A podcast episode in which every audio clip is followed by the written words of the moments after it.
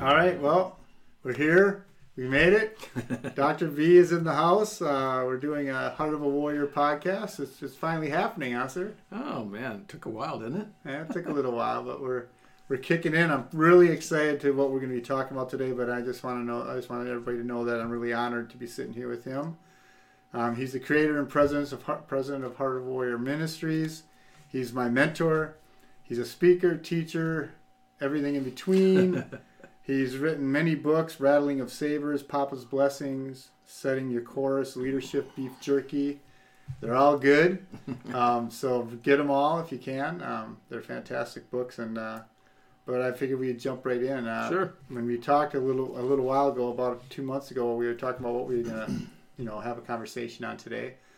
And so beliefs is the thing that kind of came to the top of your head. And so uh, mm-hmm. So in Rattling of Sabers, you say the battlefront of beliefs. Explain that. What do you yeah. mean by the battlefront? Well, first of all, I mean to put it into context, uh, we're talking about a, an ecosystem as one metaphor, where beliefs are the primary uh, living component of this ecosystem, which includes values, it includes worldview, it includes motives, um, and that produces the behavior. But beliefs has always been the central part of that. So uh, when we talk about the heart, we're talking about the fact that your central beliefs establish your values, your values inform your worldview, your worldview conditions your motives, your motives energize your behavior, and your behavior will always reflect the health of your heart. But it all starts with fundamental beliefs. Okay. And uh, everything flows from that. So whatever you believe at the core of your being will manifest itself, Mike, in either overt behavior that brings glory and honor to God or dishonor and shame.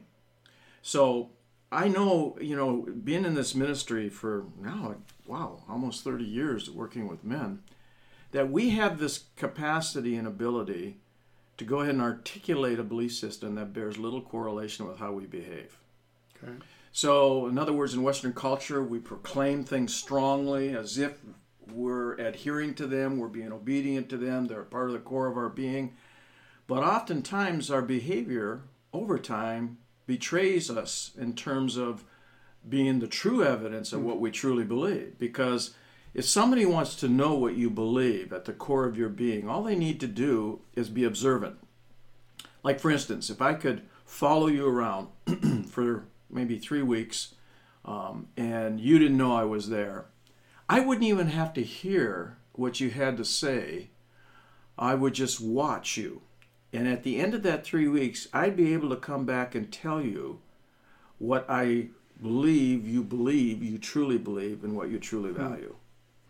Because we can't even keep up the persona very long. It depends on our discipline and the focus of our life. We can carry on a persona, projecting somebody we're not really, but sooner or later, at a weak moment, when we're tired or we're in the middle of crisis, we'll always revert back to who we are at the core of our being. Right, right. So, so the idea is when we talk about the battlefront of beliefs, that is crucial. Ancient Hebrew scholar says a belief is not a belief until you act on it.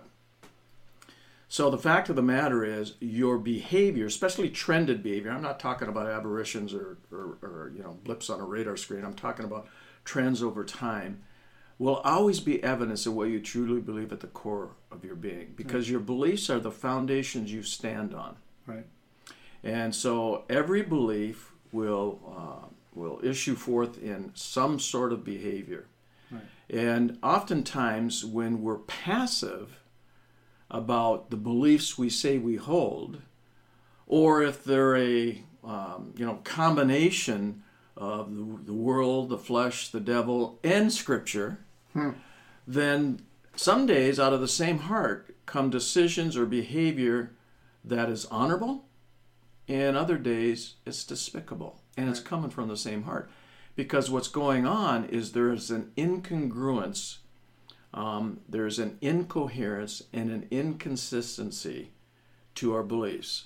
Because the critical thing about beliefs it's all about truth really. It's right. all about truth.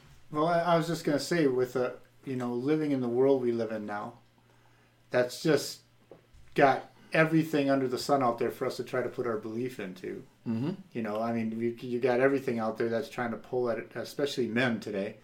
that are trying to you know pull us into you need to believe this way, you should be, be believing this way. How can we decipher what's a in a sense a right belief? How can Yeah, we decipher? Yeah. Well, you, you have to go back to the fact that there there really are. Um, uh, well, it's probably simplistic, but it, it's it's accurate. There are essentially four different um, truths. Okay. First of all, there's what we call subjective truth. Subjective truth, um, it can be an opinion or a feeling, and it's based on our perspective and our preferences. so coming out of our heart is just it's just our opinion. We we think it's it's a truth, and so we operate as if it's axiomatic, but it really is subjective because it depends on your feel of the moment. Right. Right.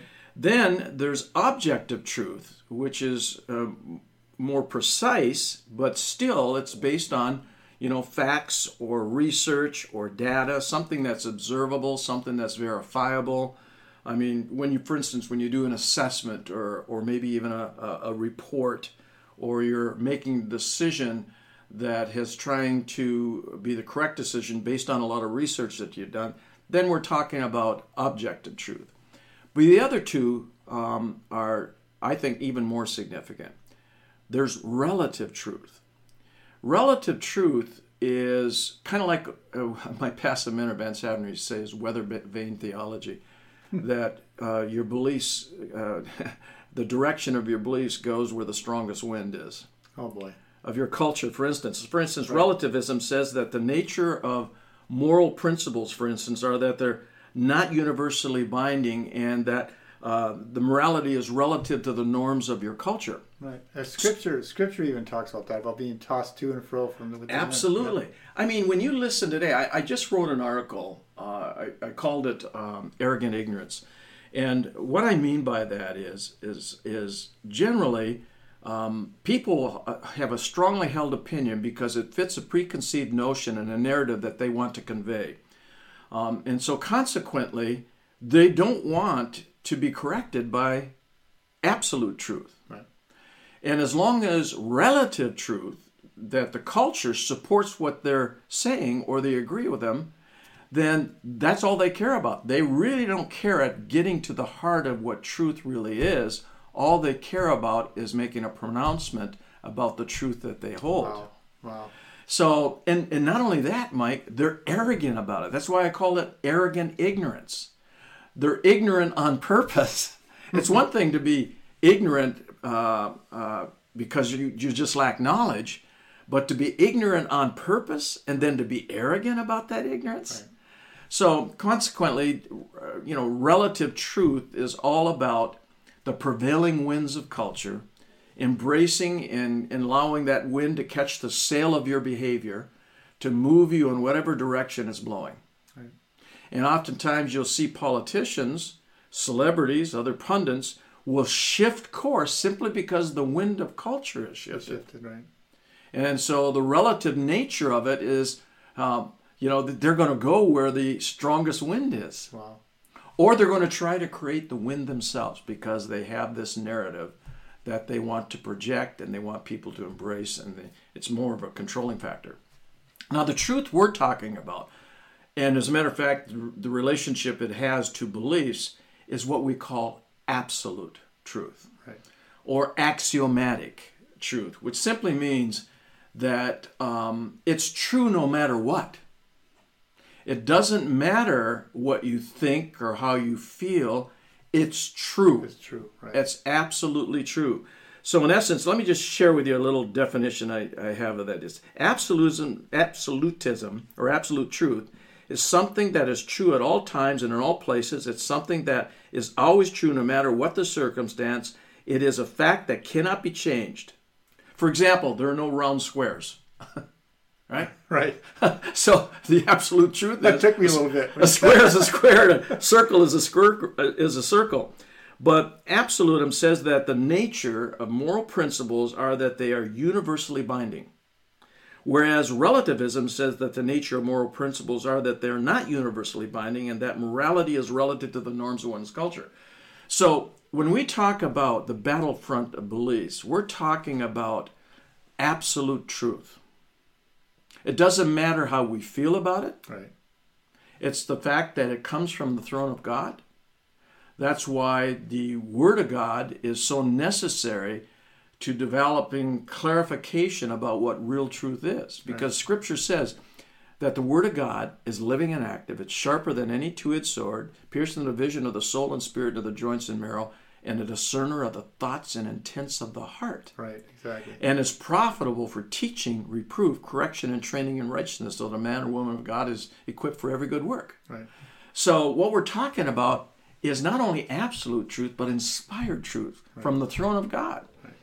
Right. So, the first decision somebody has to make, and if they don't make this decision, it'll be made for them, is who or what is going to sit on the throne of authority over what we say we believe and what we value. Wow. Whoever we allow to sit on that throne, whoever has control or informs or conditions or establishes uh, the beliefs and values we hold, um, will determine the quality of behavior it ultimately produces. Right. So the idea is is that a decision has to be made. There are only generally just four options. It's either going to be the world, the flesh, the devil, or God. Right. Now, when we're passive about it, chances are there's this uh, chemical mixture, using mixing metaphors, in what the Bible calls the heart, that in certain combinations, stimulated by some circumstance, activity, or uh, initiative or encounter, will bring it into a catalytic state where it it kind of explodes out into behavior uh, when you get this combination of ingredients of the world, the flesh, the devil, and with a little sprinkling of God's truth, then it's no wonder that the behavior it produces is questioned by a non believer. Well, it's no wonder that they look at believers and say, well, you're hypocritical. Right. Um, and there's no consistency. Right. It's interesting in Hebrews 13, 7 and 8, it talks about Jesus Christ. And it talks about the fact that you're to go ahead and look at the lives of people that have had significant input into your life, especially that taught you about truth, and to model your life after them.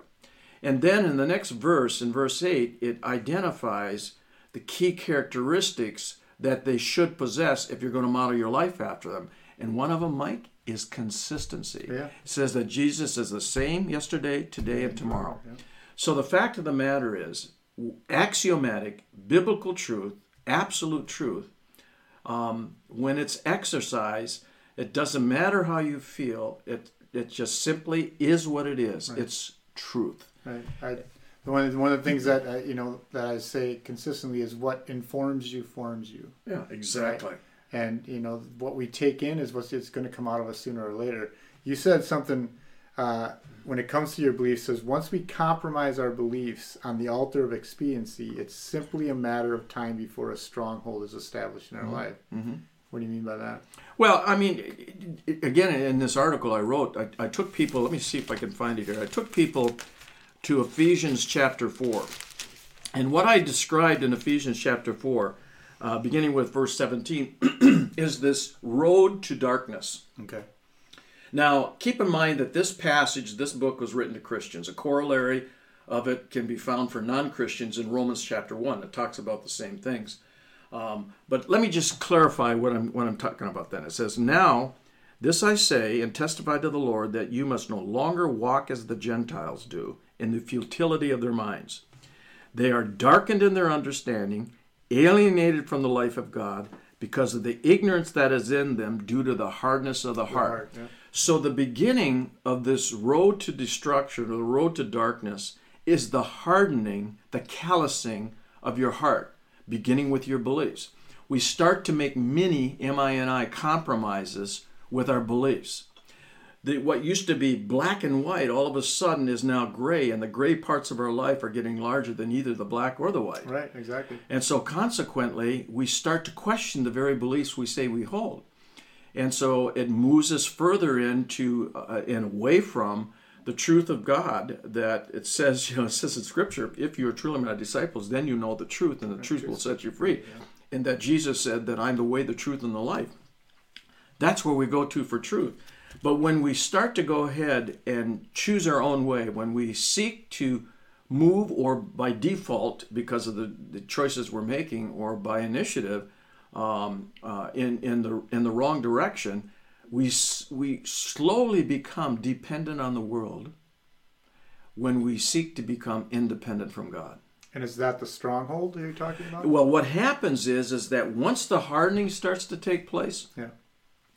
Then the corruption of your beliefs um, starts to be driven into the sum- subconscious of your life, and you start acting out it, forgetting the circumstances that brought it into play to begin with. Okay.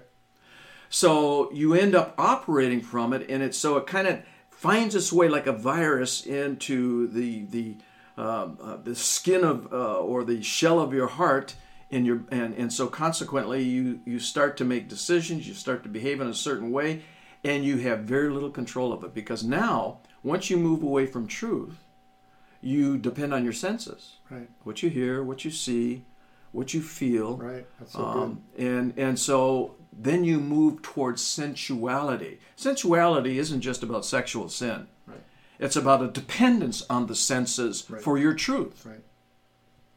And it says in Hebrews chapter 12 verse 1 what faith really is. Substance. It's the hope of things not seen. Right. But that hope isn't futile hope. It isn't a desperate measure that we take. Oh, I, I've got to believe this. It's always informed faith.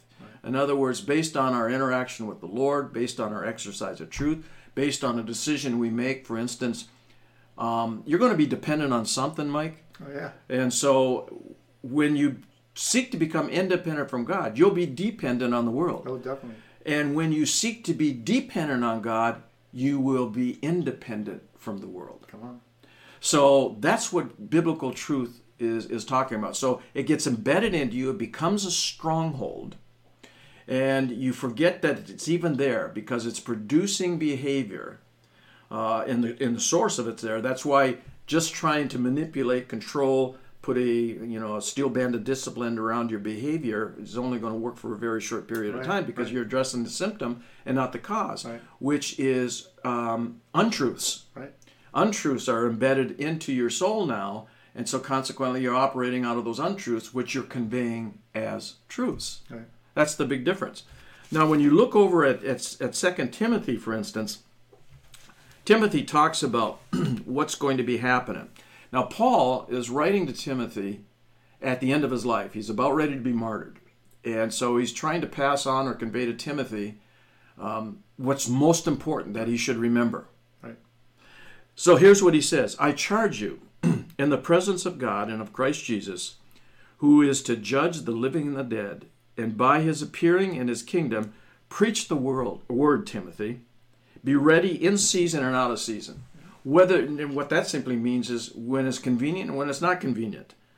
Reprove, rebuke, and, and exhort with complete patience and teaching. Now, this is what's critical, Mike. For the time is coming when people will not endure sound teaching or truth, axiomatic truth, biblical truth. Right. Okay? So they're not going to, uh, they won't endure sound teaching, but having itching ears, they will accumulate for themselves teachers to suit their own passions, whether it's subjective or it's relative truth. Okay? I, I love that the New Living Translation says we'll we'll go to those to serve what their itching ears want to hear. Yeah, Yeah. yeah. And will turn away from listening to the truth and wander into myths. As for you, he says, Timothy, always be sober minded, endure suffering, do the work of an evangelist, fulfill your ministry. So when we when we talk about truth, we're talking about beliefs. Right. And we're talking about biblical beliefs.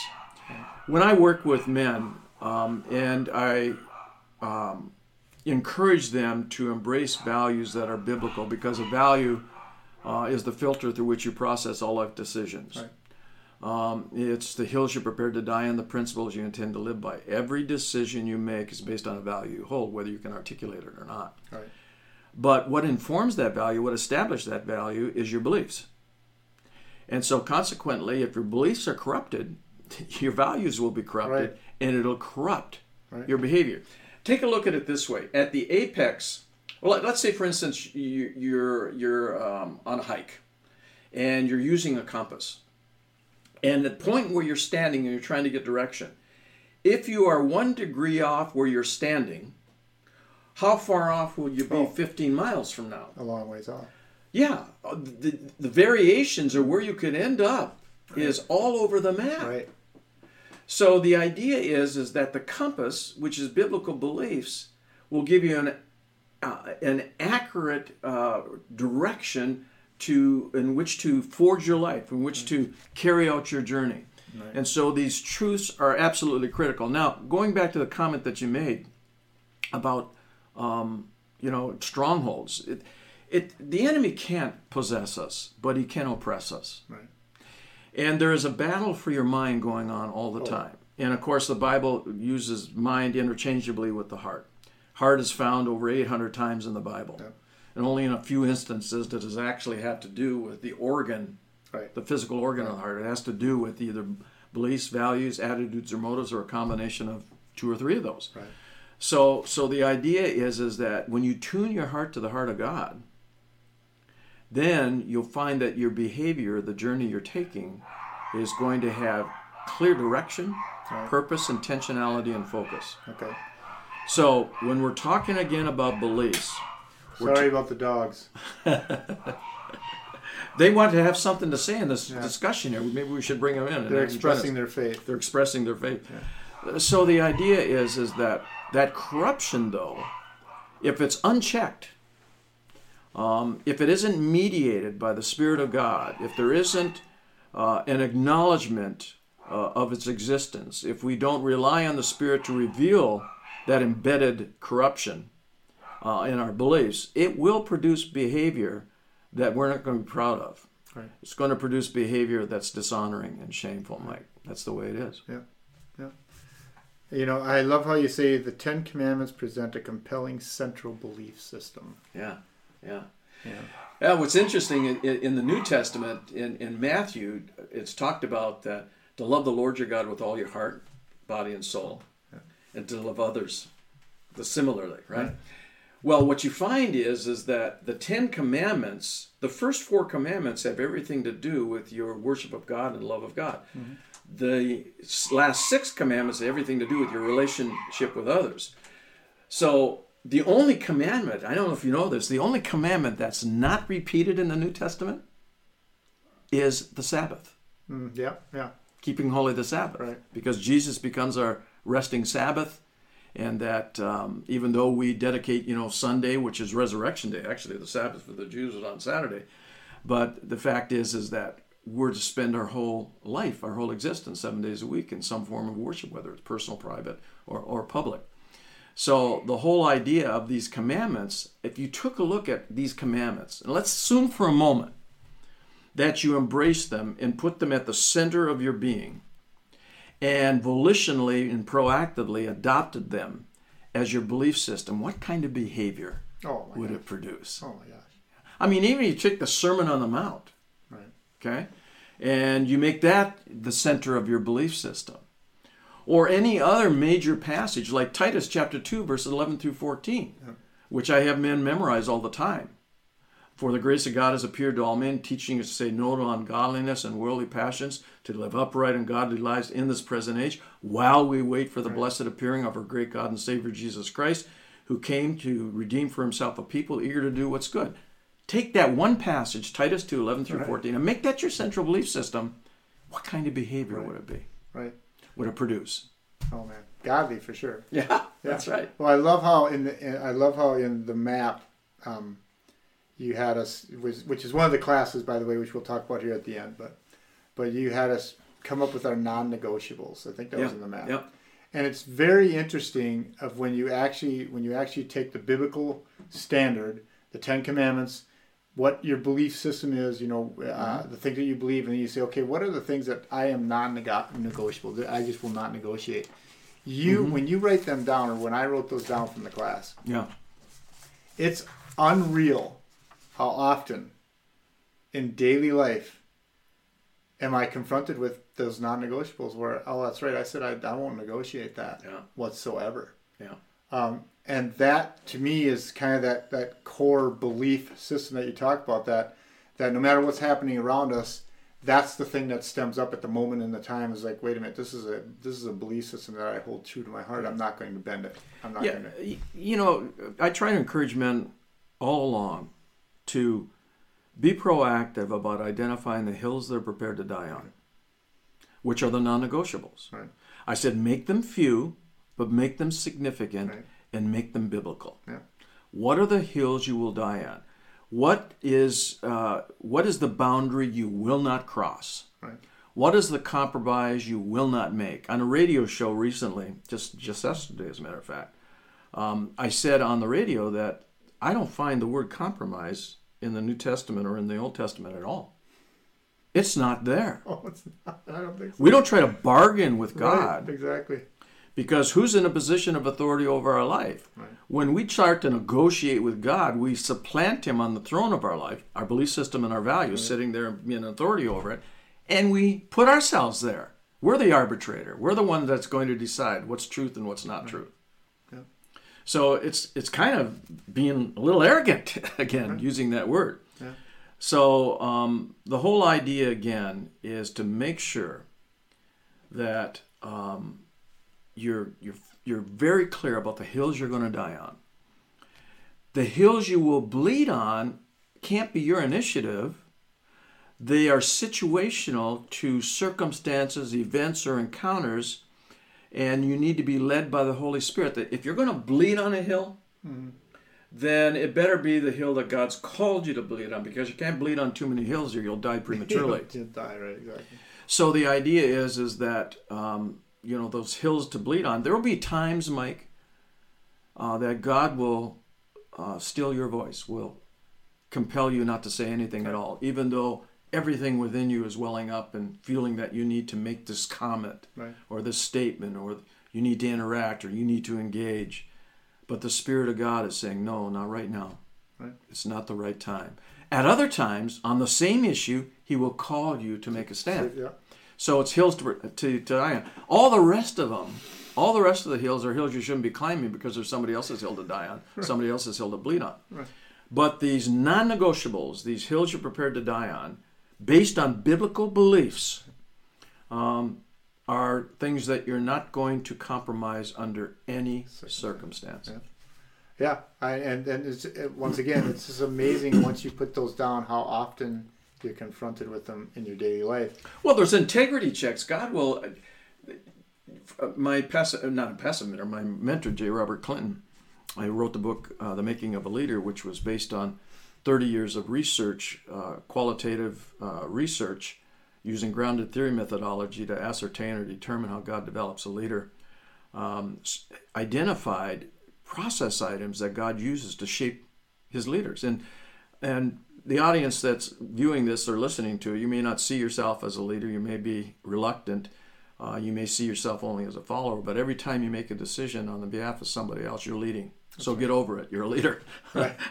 so um, the idea is is that there's these process items.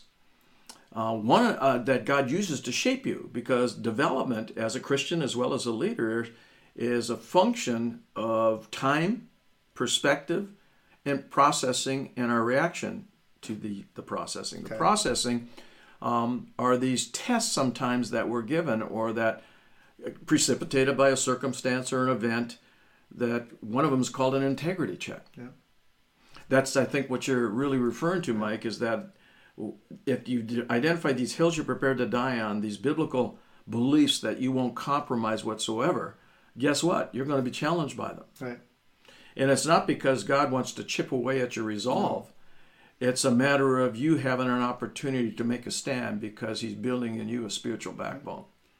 And so, consequently, I, for for the sake of the audience, an integrity check maybe is something as simple as um, you're in line at Cub Foods, and you give the cashier a ten dollar bill to pay for um, the goods that you bought, and and the cashier gives you back change for twenty.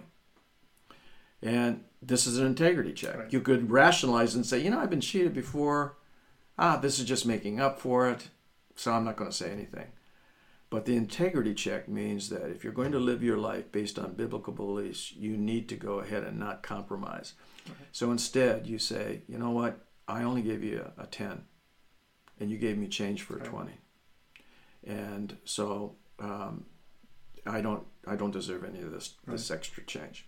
So those are integrity checks, and and that's kind of what we're talking about. That these beliefs that you say you hold, um, you better be uh, clear about the fact that you know there are, what- are, are, are what's going to produce behavior that will either bring glory and honor to God or dishonor and shame. Yes, so good, so good, Dr. B. One of the things um, that I there's a couple more questions I have, but uh, how do we, when it comes to the commandments, when it comes to those being, you know, the central belief system that we have, you you write in the book, we obey these commandments out of love for God rather than obligation to Yeah. God. How how do we make that? Because I, I believe if you were to be able to explain this, it would make it from being a religion to more of a relationship. The reality is that I'm not just doing these things because the Bible's telling me to do them. I'm doing them Yeah. because of the love of God. So explain that a little Yeah, bit. you, you, in other words, you're not pushed into compliance by a sense of obligation or duty. You're pulled into a relationship based on love because the way in which the and the Bible's really clear about this, Yeah. Mike. Um, you know, the way in which we demonstrate our love to God is by obedience. Right. You know, it, it- it's not a feeling that you conjure up. It's not an emotional experience, although it could be down the road, Right. but it's not based on that. Right. It's like you saying to your children, if you'll just do what I tell you to do. I mean, they could come to you and say, I love you, Dad, I love you, Dad, but be disobedient Right. from Exactly. the when they get up in the morning to when they go to bed at night. Exactly. And you're compelled to say, son or daughter, if you really love me, you'd obey. You'd listen to what I'm Right. asking you and, and do what I'm asking you to do because it'll always be in your best interest because I have unconditional love for you. So the idea is is that um, you know when when it comes to fulfilling God's commands, whether they're clearly a command in the in the Bible or um, it, it speaks to the morality, um, the ethics that are, are throughout the Bible, then what we need to do is simply comply in obedience and operate from that context because at that point, what we're doing is we're showing our love for God by simply being obedient. Right. And so um, when we think about these commands or, or whatever, it, we're doing it because we're honoring the Father. Right. We're demonstrating our love through our obedience. We know because of our relationship with Him that He loves us unconditionally and that He has our best interests at heart, that He knew us before we ever were.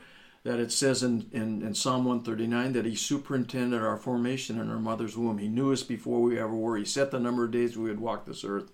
And in Ephesians 2.10 he says He prepared in advance a purpose for our lives. So we were on the heart of God before we ever came to be. Oh.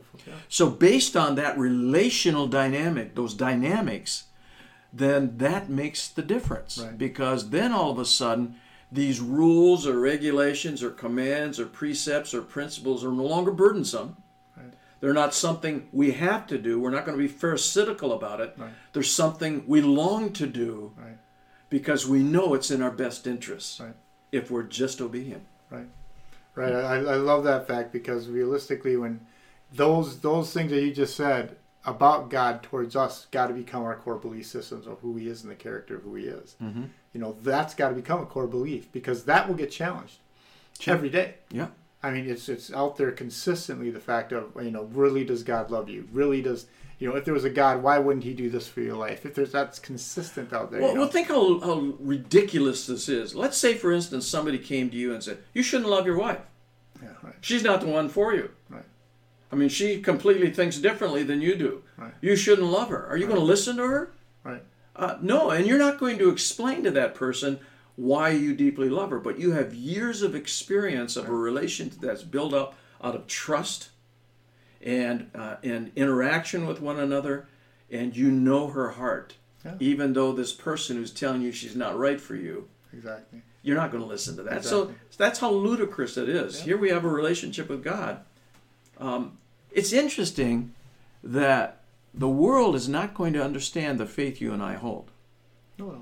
Because it means that they have to make an adjustment to the way in which they're living. Mhm. So they're either going to capitulate and listen to what you have to say, or they're going to fight against what you say you believe. Because it means something's got to change. Right. Because if you're if it, what you say is really true, that has implications for my life. Right. And I'm comfortable, even though it, my life is scattered and I'm having difficulty. At least it's the life I know. so I'm gonna. I'd rather do that than what if I have to give up what I think I know. The trouble is, is that so many of us are walking around with the wrong clothes, and we don't see how uncomfortable they are, or feel uncomfortable they are, or see how ridiculous they look because they don't fit us. But we're used to them. Right. And so we're not going to look in the mirror of God's word and say, it's the wrong clothes. God has a different set of clothes for you. Right, right.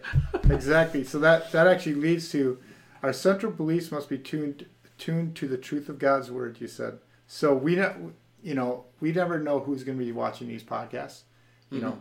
So what about the guy out there that's watching this that doesn't believe in God? Mhm. You know, he doesn't believe in Jesus or the Bible. Mhm. How can he? What would you suggest to him? What would you What would you tell him if you were sitting down across the table from him, going and explaining him about our core belief systems? Got to be rooted in the Scriptures. Got to be rooted in the Word of God. But yet, this person doesn't. Well, That's f- well, first of all, What it's, would you it's, say to him? it's not really up to you and me. Let's just start off with that because in any interaction between two individuals, and this individual you're talking about and, and yourself, is the third being of the Holy Spirit who convicts the world of sin, righteousness, and judgment. And so the idea is understand what your role is. Your role isn't to start from a position, let's say, for instance, they're an atheist. Right. Start from that position and do everything you can to get them across the line where they're committing their life to Jesus Christ.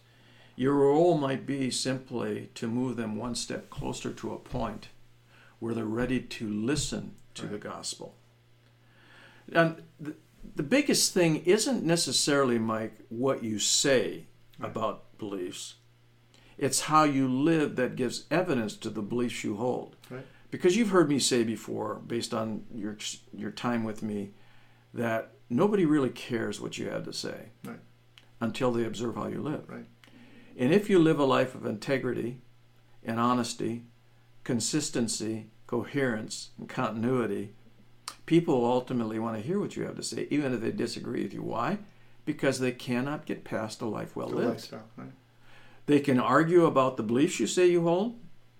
They can tell you your truth ends where my nose begins, but what they can't argue against is a life well lived in the same direction over an extended period of time. So, what would I say to them? Look at my life. Here's what God has done for me, always in the first person. Right. You may not be ready for that right now. But here's what's brought order, coherence, consistency, and continuity in my life. Here's what God has done for me. And so, and, and again, Right. you've heard me talk about this before. When you're dealing with non believers, essentially you're dealing with two different types. You're dealing with a skeptic or a cynic. Right. And so a skeptic has a threshold that must be crossed in terms of justification before they're ready to listen to you. A cynic thinks they have all the answers. Right. So how do you deal with them? You ask me, what do you say to somebody like this? I don't know if this person you're this this arbitrary person that you're identifying um, is a cynic or a skeptic. Let's assume they're a skeptic. You only answer the questions they're asking, Yeah. and no more. You don't spit out everything you know because they'll not come near you again. is you only answer the no matter how tempted you are, you only answer the questions they're asking. How do you deal with a cynic? You only question the answers they're giving. And not with any disrespect, but with gentleness and respect. Right. Is you simply say, Well, wait a minute, here's what you said about this and here's what you said about that. How, how do you reconcile the Right. two? Uh, so you're not shaming them. Right. So, um, in answer to your question again, is that beliefs, you know, first of all, there, there are two different types of beliefs. There are foundational beliefs and there are operational beliefs. Foundational beliefs are simply truth um, that God exists and He's involved uh, in the lives of His creation, that um, humans are born in the image of God and are not animals of a higher order, that the primary dilemma facing humankind is sin, uh, which is disobedience and desiring independence of God. The solution, um, from a scriptural point of view, is Jesus Christ and what He's done on the cross, His resurrection and His life. And ultimate destiny, destiny for a follower of Christ is going to be heaven, and for a non-follower is going to be hell. Those are all foundational truths. Right. Right. They may not compel you to act, but they establish this foundation you stand on because on. your beliefs are the foundation you stand on. It's what gives you stability when the storms hit. Right. All right. So the idea is then there are operational beliefs, those things that do compel you to act, Right. That compel you to be obedient, to put off your old nature, put on your new nature, renew your mind in Christ. Those are actionable. Right. So those are operational beliefs. Right. So I have guys all the time when I take them through phase one of Heart of a Warrior, which is the compass, and you've been uh, in, involved in it, um, is the whole idea that they have to identify five operational beliefs. Now, in the whole pantheon or the whole universe of beliefs, it doesn't mean that some have got uh, a short shrift or, secondary priorities versus primary. No, what you're simply saying at this point in time, based on where you're at in your spiritual maturation along the continuum of, of God's development in your life, what five operational beliefs are you going to embrace to make sure that they're a part of the substance of your heart and that you act on them in the same direction over an extended period of time, over the next six months? And so it's always about operational beliefs, like a person's worldview or ideology or philosophy of how they view the world and how they how they make sense of their observations and connect the dots has a lot to do with foundational beliefs. Whereas uh, overt behavior and action um, based on the gospel uh, is is based on operational beliefs, actionable beliefs. Right. But in each case, Mike, they must be biblically based. Right. Right. Yeah. Uh, I love how I just I just love listening to you because you, like I say, you bring it you bring so much clarity to so many things. Um, you know, if you're out there, um, and maybe maybe you know you're not a believer, you know, whatever the case may be, it starts with a cup of coffee. Yeah. I mean, realistically, you know, I know that Dr. B and myself would uh, would definitely like sit down, hear your story, or Yeah. do over a cup of coffee because um, if if if we could convince you that God existed, somebody can convince you He doesn't. And so it's not about trying to convince anybody or trying to, like Dr. B said, about winning somebody over. It's about sharing lifestyles and you, and actually seeing how we live, how you live, and then walk walk together from there. Um, uh, one of the last statements that we can have before we close up is there's a good reason to state that beliefs are the foundation upon which all else is built. That's right. That's right. Whatever you believe, remember, audience that's viewing this, whatever you believe at the core of your being, not necessarily what you verbally articulate, but what you truly believe at the core of your being, will manifest itself in overt behavior that'll either be honorable or dishonorable. There's no middle ground. Right. So it matters what you or who and what you put on the throne of authority over what you believe and what you value, regardless of what the world has to say. Come on, so good, so good. Um, well, uh, I think I think we, we're going to come to close on this one. Um, be looking for more of these. Uh, we're going to be doing more of these uh, uh, these podcasts. Um, just want to let you know that you know, like we were talking about, go to heartofawarrior.org. Org. Go to heartofawarrior.org. Check out uh, Dr. B's website. You can go to mantoman.org, which is my website. Check that out too. We've got multiple different um, avenues on where you can start stepping into starting to learn this stuff.